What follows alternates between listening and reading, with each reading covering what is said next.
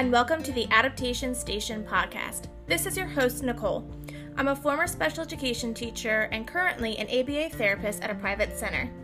This podcast is filled with tips and tricks for not only being the best special education teacher you can be in the classroom, but living the best life you can live outside of the classroom as well. After all, I'm all about balance. Hope you guys are excited. Let's jump on in.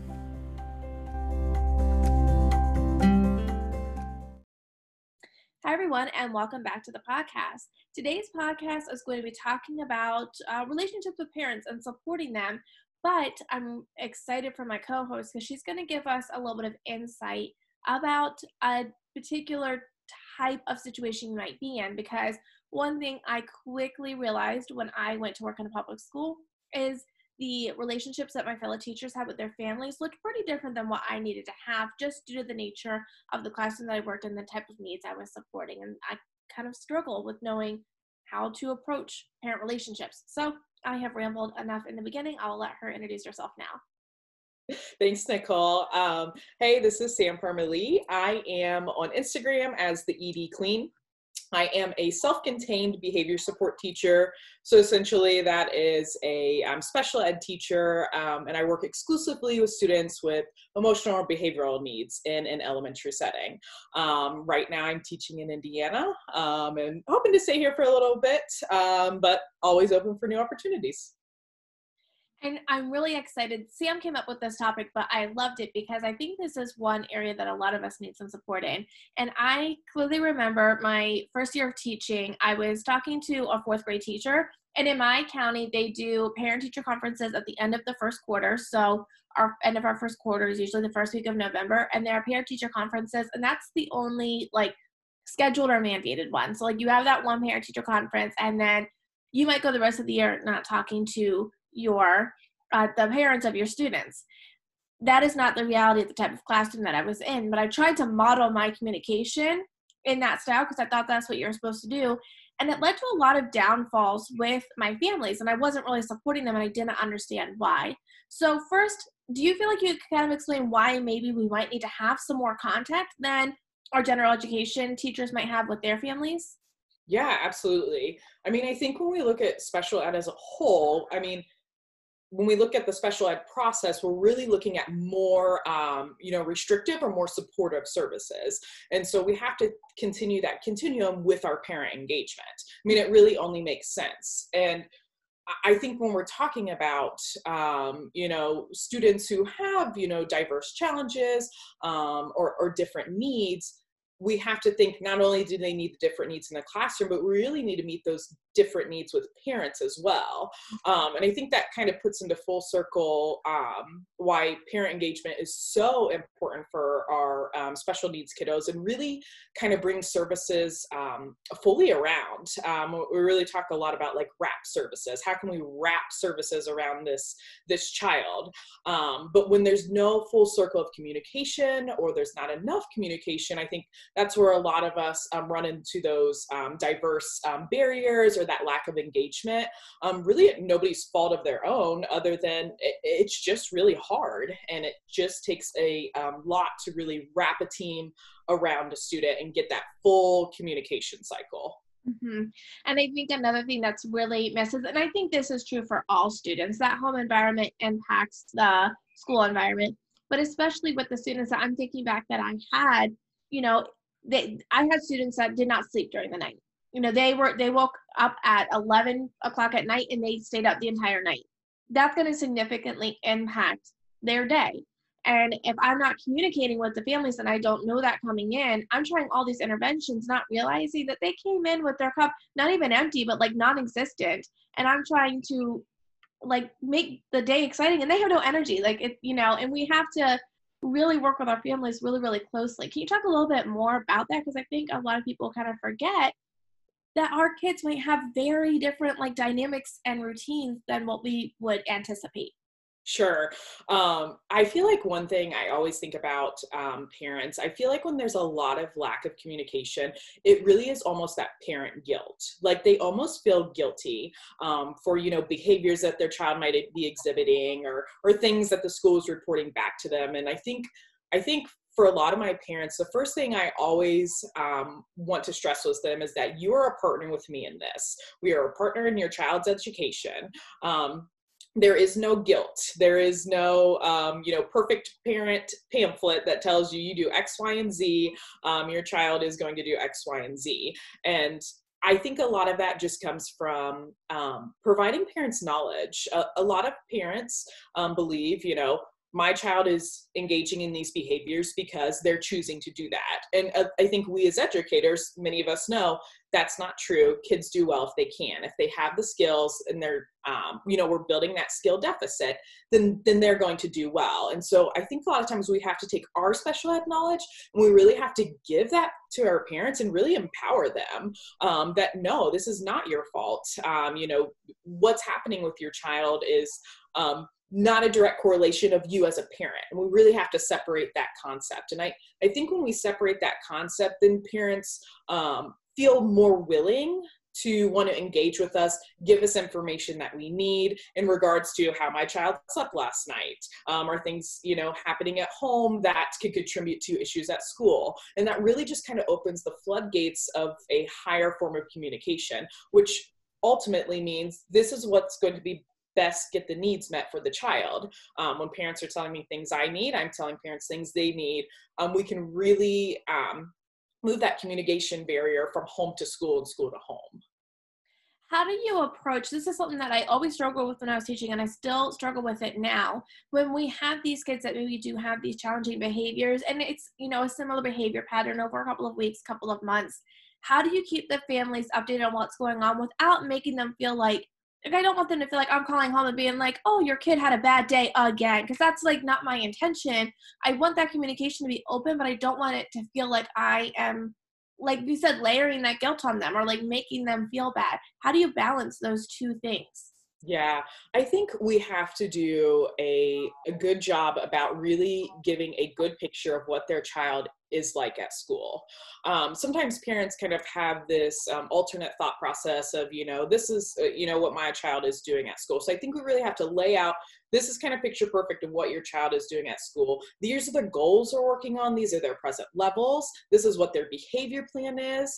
Um, and really bring that around so that they really have a realistic picture of, of kind of what their where their child is. And i think one thing I, have done um, for a really long time is i send um, daily emails to my parents in regards to like their behavior chart um, again i'm in a self-contained very restrictive um, setting so really my level of communication is a daily level of communication if not you know more than that. And so a lot of times I reframe my emails with a positive, um, things room for improvement, and then a positive. Um, just because a lot of times before many of our students enter in the special education world, their educational experience has been very negative. And so we really want to reframe that mindset for parents that, you know, we're not just going to call you and tell you all the things that your child did wrong today. Um, we're actually going to highlight on the skills, um, things that they need to improve on or they're working on, um, and then, you know, continue to build on that positive. And it just takes time. Just like we build relationships with our kids, we have to take the time and build relationships with our parents. It's, it's just human nature. And so then keeping that line of communication open and keeping it really positive but also just stressing these are things that you know they need to improve on because that comes from the carryover of skills. When we're carrying over the skills from school to home that's kind of when things are come around more full circle and we see a lot of progress from kids and one thing I want to insert in there, and it's going to be kind of like a harsh truth, but if you're listening to what Sam just said and you're like, but I don't have a positive, then you're not looking with a full lens. If you're truly saying that your student has absolutely nothing positive, then you as an educator need to take a step back and figure out why are you not able to see the positives because whether it was just they really enjoyed a book that they read or they said hello to somebody there is something positive in every day and if you can't see it then that's probably speaking volumes of like how you're interacting in the classroom and we know that's going to affect students it might speak volumes to how your paraprofessionals are seeing how to act in the classroom and so that's a big one whenever i say like oh share positive and they say there is no positive well that we're pinpointing a problem right there so just if that's your mindset definitely think about what can you do to kind of find those positives because that's going to help build that bridge. And how do you sometimes I feel like I wish I could just go into the home. Like I would listen to parents and I'm like, I wish I could just I could be there at night for that bedtime routine, or I could be there when you're trying to do homework or eating dinner.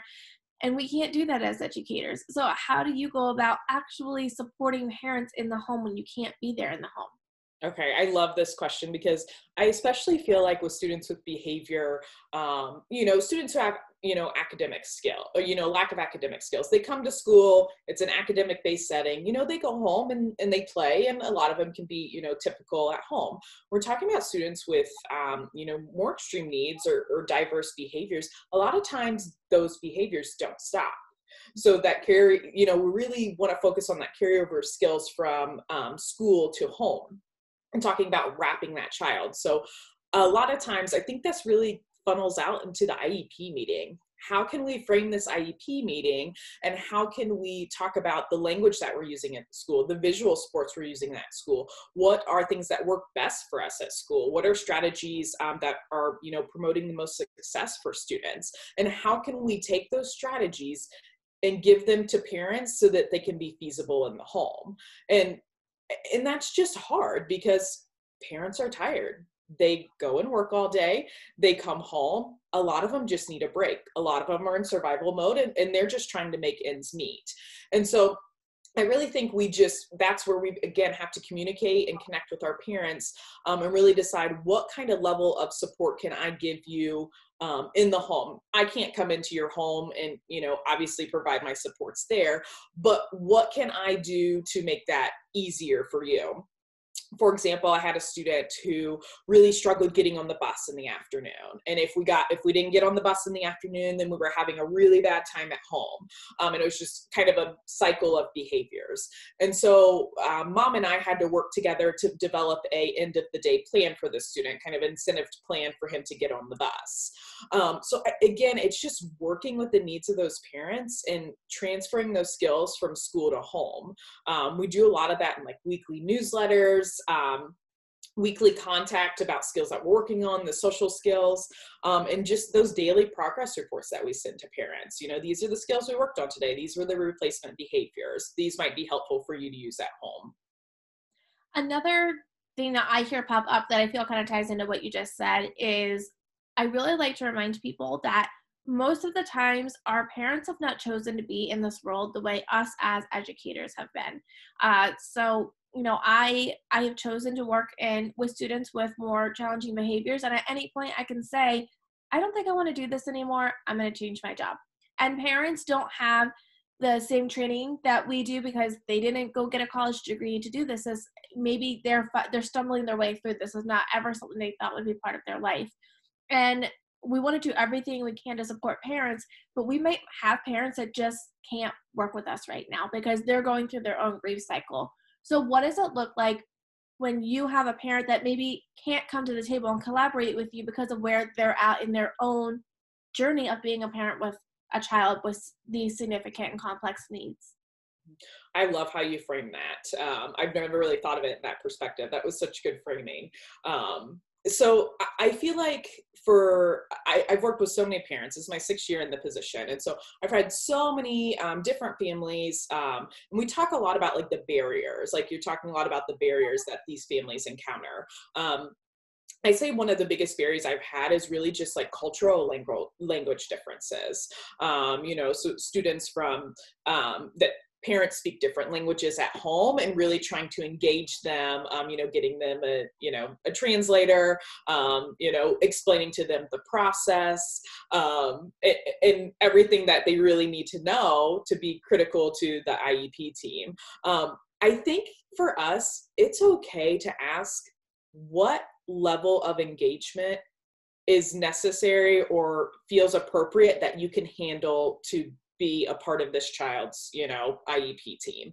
That's an okay thing to ask. And I, and I think we have to really preface it with you know we're not making you feel guilty. Kind of like you know back to the point that you said you know these parents didn't choose this process. I mean this process really chose them and so i think we really have to honor you know our parents what time or what level of engagement they can put into it.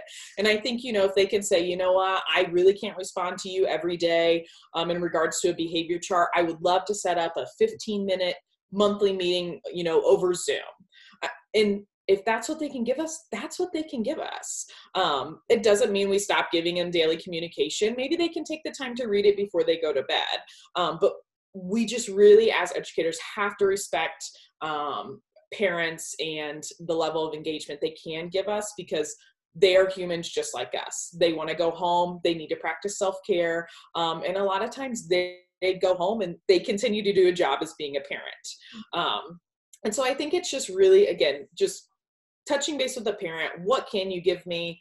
Um, how can we work together? How can i best serve you to better serve your child and that's one thing that's always really important to me too, because I'm sure you have this as well. I typically kept students for three to four years in my classroom. Mm-hmm. That's a long time to be with a family. And you might find across those three years, your parents or your guardians or caregivers, they might have times where they're super involved and you know they they're on the same page and then they might go through a dip themselves and then they're distanced for a couple of months. My job as the educator is to always have the table open. And I'm, like you said, always going to be providing that communication. And maybe sometimes you're reciprocating, maybe sometimes you're not reciprocating, and that's okay. I'm just going to continue to do everything that I can to help facilitate that. Mm-hmm. Did you have anything else that you wanted to share? Because this is it's such a challenging position to be in and so i just want to see if you had anything else you want to throw out to teachers who are struggling right now um i really think again, I, I, keep saying this, but I really think we have to view our parents as humans, and we also just really have to view our parents as um, critical roles to the IEP team when we're giving them uh, just like we do with our our students when we give the parents the skills that they need to actively be a participant we're going to see more engagement from them.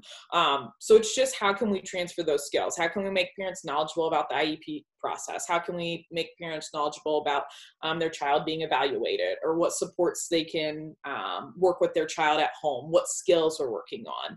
And i think the more we knowledge we give parents, the more valued they're going to feel and the more likely they're going to engage um, in their child's educational process and specifically their child's educational process in, in the special education world.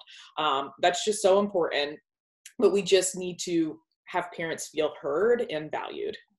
Absolutely. And another thing that I always loved to do this does not work for every family, but when I felt like it was appropriate, I loved to give the parents the same type of positive reinforcement or praise that I might give a staff member or a student. So if I saw a mom do something incredible, I would tell her, that was incredible, or like, you handled that so well, or I love the way you asked that question and these parents are not like no one's there telling them that they're doing a good job. And we all love to hear that we're doing a good job right? Like you feel fantastic when your boss like hey you did awesome in that meeting.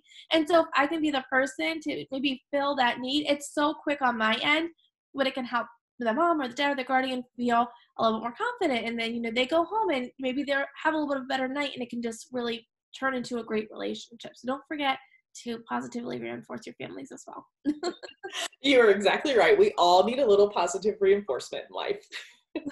well, thank you so much for coming on the podcast. And Sam shares a ton. Do you do a question sticker every week in your stories? Yeah, every Sunday I um, share a question sticker, um, unless it's a Sunday where I'm practicing self care. Um, but usually every Sunday I share a question sticker so you can shoot me with your um, behavior problems um, or things you really need to chat out with me.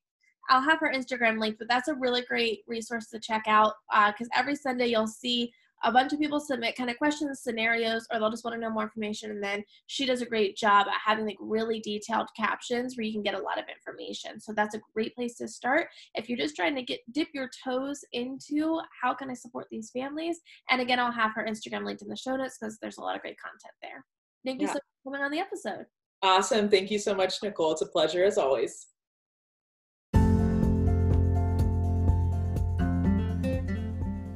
Thank you for listening to my podcast. If you like what you heard, I'd greatly appreciate if you left me some feedback. And if you want to hear more, go ahead and give me a follow. While you're at it, come say hi on social media. You can find me at Adaptation Station on Instagram, Facebook, Pinterest, and you can visit me at adaptationstation.net. I can't wait to bring you guys the next episode, and I'll talk again soon.